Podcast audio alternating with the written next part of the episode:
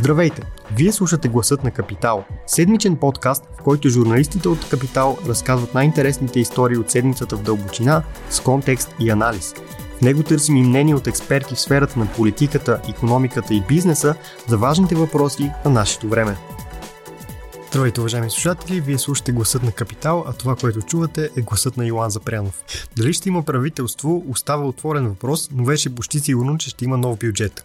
Във време на постоянни избори и служебни правителства и това е новина. Въпросът обаче е какъв бюджет? Служебният министр на финансите Русица Велкова внесе проект бюджет с тряскащо висок дефицит, с който влизането на България в еврозоната е невъзможно. Същевременно последните краткотрайни парламенти показаха, че в парламента бюджетите стават само по-тлъсти, а не по-тънки. Пенсионерите свикнаха, че всеки нов бюджет означава повишение на пенсиите, а общините се оплакват, че без нов бюджет са обречени в най-добрия случай на оцеляване. Дебатите и неразборите около бюджета са темата на тази седмичния брой на Капитал, както и на гласът на Капитал. Имам удоволствието съюто с мен да е Вера Денизова, редактор в Капитал, която винаги отговаря разбираемо на лъжките ми въпроси по подобни теми. Здравей, Вера! Здравей! Едно от нещата, които ме дразнат около тази тема е, че политици и медии говорят за нея така, сяка сякаш всички разбират от писане на държавни бюджети. Може би нашата аудитория действително е малко по-запозната, но все пак за да обхванем цялата тема, защо този бюджет е толкова драматичен и какви са опасностите от голям дефицит? Той е толкова драматичен, тъй като по принцип бюджет се обсъжда и се приема, както и промени в данъчните закони, на, на годината, предшестваща годината, в която ще се изпълнява бюджета. Тоест, ние трябваше вече да имаме бюджет, който да се изпълнява. Вместо това обаче, поради особената политическа обстановка, служебният кабинет, крайна сметка, първо изплаши отново а, още лятото на миналата година, че тази ще е трудна от към а, държавните финанси, т.е. че те продължават така грубо казано да нараства, както ти каза, пък приходите да са по-малко от разходите. А, решиха в крайна сметка, че ще поискат удължаване на действието на бюджета за предходната година а, с надеждата, че на пролет ще има ново правителство, което само ще си състави бюджет. А, а защо това е важно? Тъй като бюджета на държавата по принцип отразява виждането за това как да се управлява тази държава от този, който е на власт в момента, заедно с а, подкрепящото го мнозинство в парламента. А в случая служебният кабинет е в една малко особена ситуация, в която той изпълнява волята на депутатите, които обаче не го подкрепят. Тоест, решението, което взима или пък е ограничено да взима служебното правителство, са си самостоятелно за себе си.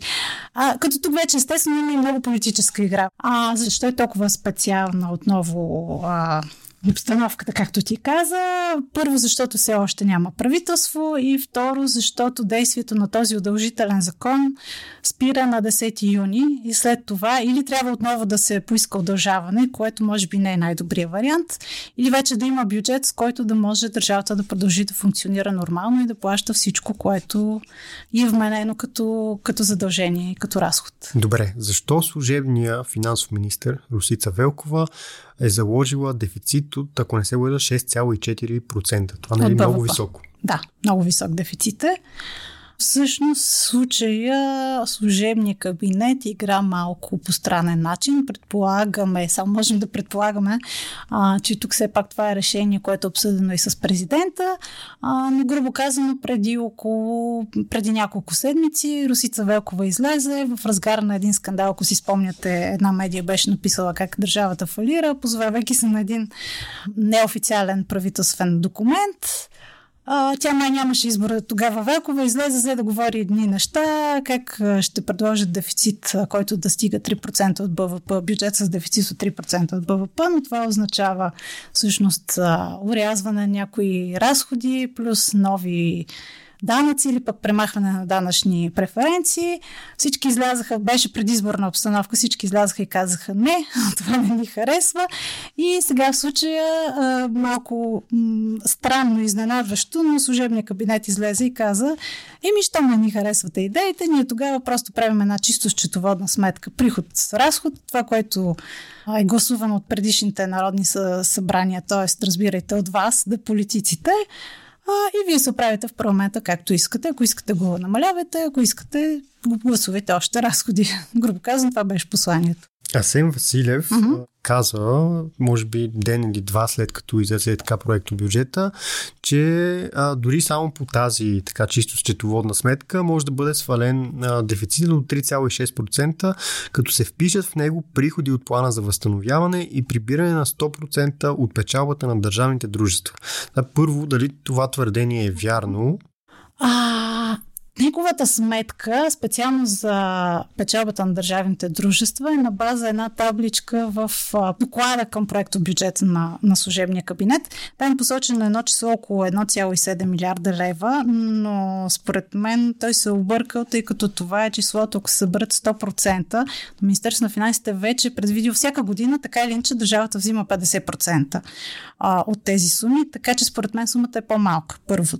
Тоест на половината на милиард и 700, тъй като 800, около 870 вече са планирани в този бюджет. Второ, с плана за възстановяване е много особен случай. А, той смята, че около 3 милиарда са заложени разходи по плана за възстановяване, тъй като миналата година не бяха направени такива. Около 3 милиарда лева а няма, а няма предвиден никакъв приход. За да имаме следващи плащания от плана за възстановяване, обаче България трябва да изпълни много условия, които към момента не е изпълнила. Част от тях зависят от волята на парламента, т.е. да се приемат някои промени в различни закони. Друга част зависи от волята на правителството, което също не е изпълнило всички мерки. Първо това и второ България, служебния кабинет каза, че ще предоговаря част от плана, а това означава, че докато не се затворят преговорите, всъщност ние отново не можем да искаме никакви нови плащания по, от, от Европа. Така че там е, е спорен, спорно какво може да се зачеркне като разход и какво може да дойде като приход.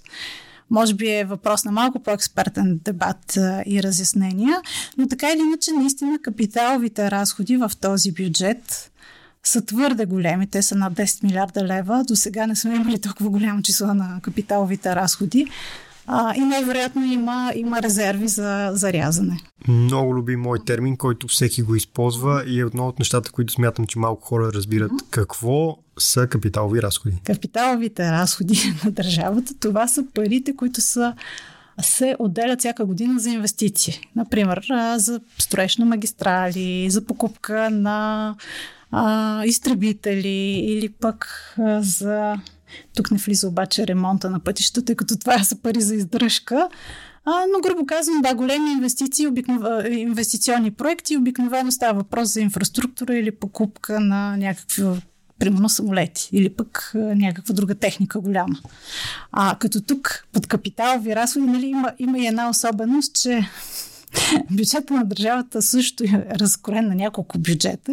Това, което ни обсъждаме, всъщност е така наречения консолидиран бюджет, в който влиза бюджета на държавата, трансферите към общините, към бюджетите на здравната каса, на НОИ, който плаща пенсиите и така нататък.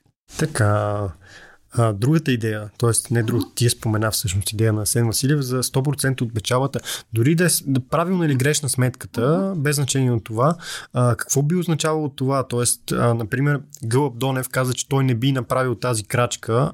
Защо? Какъв е плюс и какъв е минус? Много е странно когато неговия финансов министр, т.е. когато Рисица Велкова за първи път излезе и каза, аз ще предложа конкретни мерки за свиване на дефицита, бюджета за тази година. А, всъщност една от мерките беше точно тази. 100% от а, печалбата на държавните дружества да постъпи в бюджета, което няма да е прецедент, правена и друга година. Примерно, мисля, че беше по времето на Дянков, когато отново имаше криза, бюджета беше на голям минус и се търсиха пари от всякъде. Още повече, че в момента само енергийните, в енергийните дружества има страшно много пари. Аргумента, с който излезе Дони, всъщност беше, че може би ще има проблем при функционирането на тези дружества, тъй като на тях си нужни все пак някакви пари, с които да реинвестират, например на Ецко Злодуй. А, но пък като говорех с нашият енергиен експерт във вестника, той казва, че няма никакъв проблем по-голямата част от тези пари да бъдат, да бъдат взети тази година, тъй като така или иначе заради високите цени на електроенергията и големи износ, който беше реализиран, на електроенергия, в дружествата има страшно много пари, които не са им, не са им нужни. Или поне може да се отложат част от тези разходи, които са планирали за следващи години. До сега, ако не се лъжа, печалбите точно на енергийните държавни дружества се използваха точно за, трябва за субсидиране Всъщност, парите за субсидии се отчисляваха преди да се изчисли печалата. Така че въпреки, въпреки че се изпол... една голяма част от парите на, на ЕЦ Козлодой се използваха за изплащаните, мисля, че все още някаква част се използва за много малки суми а, за субсидиране на, на бизнеса заради високите цени на електроенергията, въпреки това остават допълнителни средства, тъй като а, България е нетен износител на електроенергия най-малкото. Другата идея на Русица Велкова преди 2 или 3 месеца, когато беше така апокалиптичен сценарий, че държавата фалира, беше за вдигане на данъци. Сега това въобще на масата ли е? Ами, от а, разговорите, които проведахме с различни политически партии, плюс публичното им говорене, оставам с впечатление, че по-скоро не. А, идеите на Министерството на финансите бяха всъщност да се премахнат по-голямата част от ДДС преференциите, което не е ясно към момента дали ще срещне подкрепа. Аз лично смятам, че няма нужда от тези ДДС преференции, особено за ресторант, за заведения, за за, ако щете за хляба, за брашното, не виждам смисъл от тях. Други въпрос е, че може би ако се тръгне посок премахване на преференциите, ще има някакъв малък проинфлационен ефект, което пък ще отново ще се ще се отрази на желанието ни за еврозоната и на показателя за инфлация, който и без това в момента е по-висок от средния за ЕСА.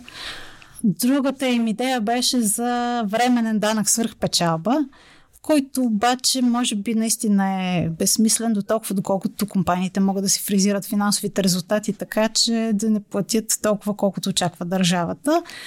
Според някои експерти, може би няма, за да има устойчивост за здравяване на, на публичните финанси, т.е.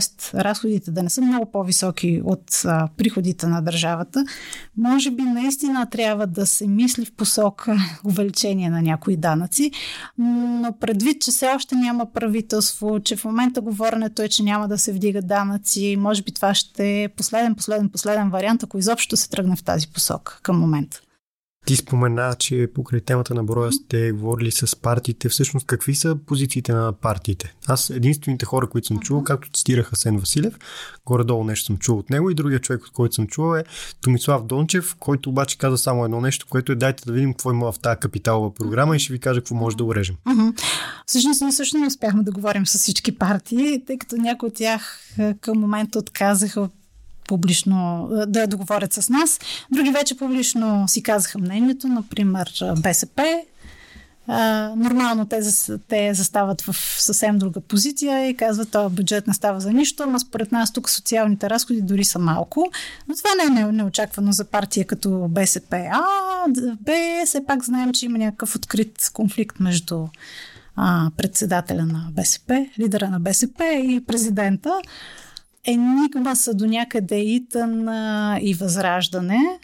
Като предполагам, че Възраждане за всичко ще гласуват на ПУК. Не знаем позицията на ДПС. Те винаги са Общо взето, колкото и да е странно, рядко гласуват на ПУК. Много често, когато вече, както се казва, сме спуснали положението, те взимат доста разумни решения, но не знам, този път зависи как са позиционирани политически, как се усещат.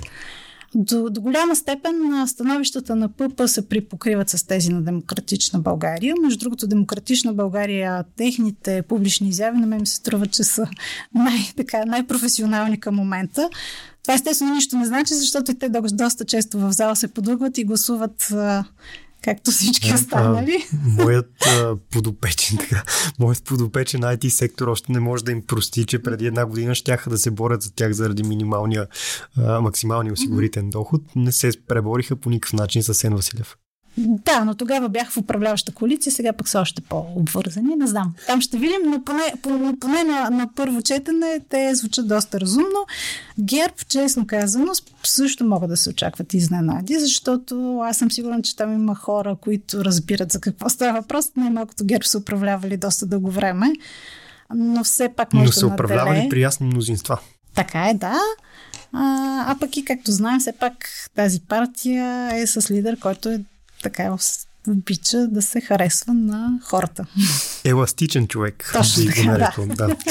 Всичко това те питам, защото да, за последния или предпоследния въпрос, който е може наистина да се очаква урязване на разходи, особено в такъв цикъл от избори. Без значение сега дали ще има още ни парламентарни избори, със сигурност идват местни избори. Общините се оплакват, че сега с настоящия бюджет те са напълно неадекватни и след това, ако не се лъжа, има и евроизбори и не знам си какви още избори. Според мен това, което ще се опитат да направят партиите е да гледат къде има резерви, тъй като при съставянето на бюджета винаги всеки Министерство на финансите по принцип гледа да прави нещата така, че те да се да звучат по-зле отколкото са, защото знаят, че влезли в парламента за, е, закона за бюджета, обикновено се започва с надаването за повече разходи. А, така че предполагам, че наистина има някакви резерви, които могат да се използват. Въпросът е след като се използват тези резерви при някои видове разходи или пък задържане на някои разходи, а, вече дали, ще, дали депутатите ще решат да предприемат и някакви мерки за увеличаване на приходите или пък ще предприемат друг подход, абе този БВП ни се вижда много малък.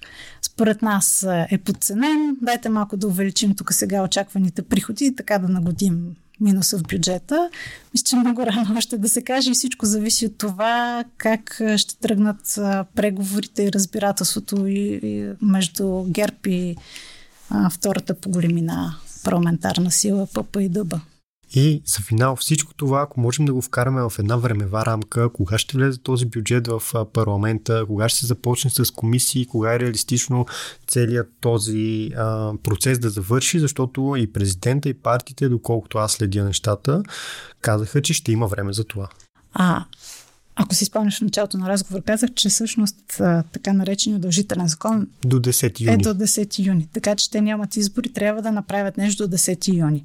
В интерес на истината, по моя информация, би трябвало още в петък а, този проект да е в парламент. Така че стига да Ние искат записваме в четвъртък могат... тук да кажем, Добре. понеже то ще излезе. Още днес може да кажем. Ми, да. още днес може би. Това е непотвърдена информация.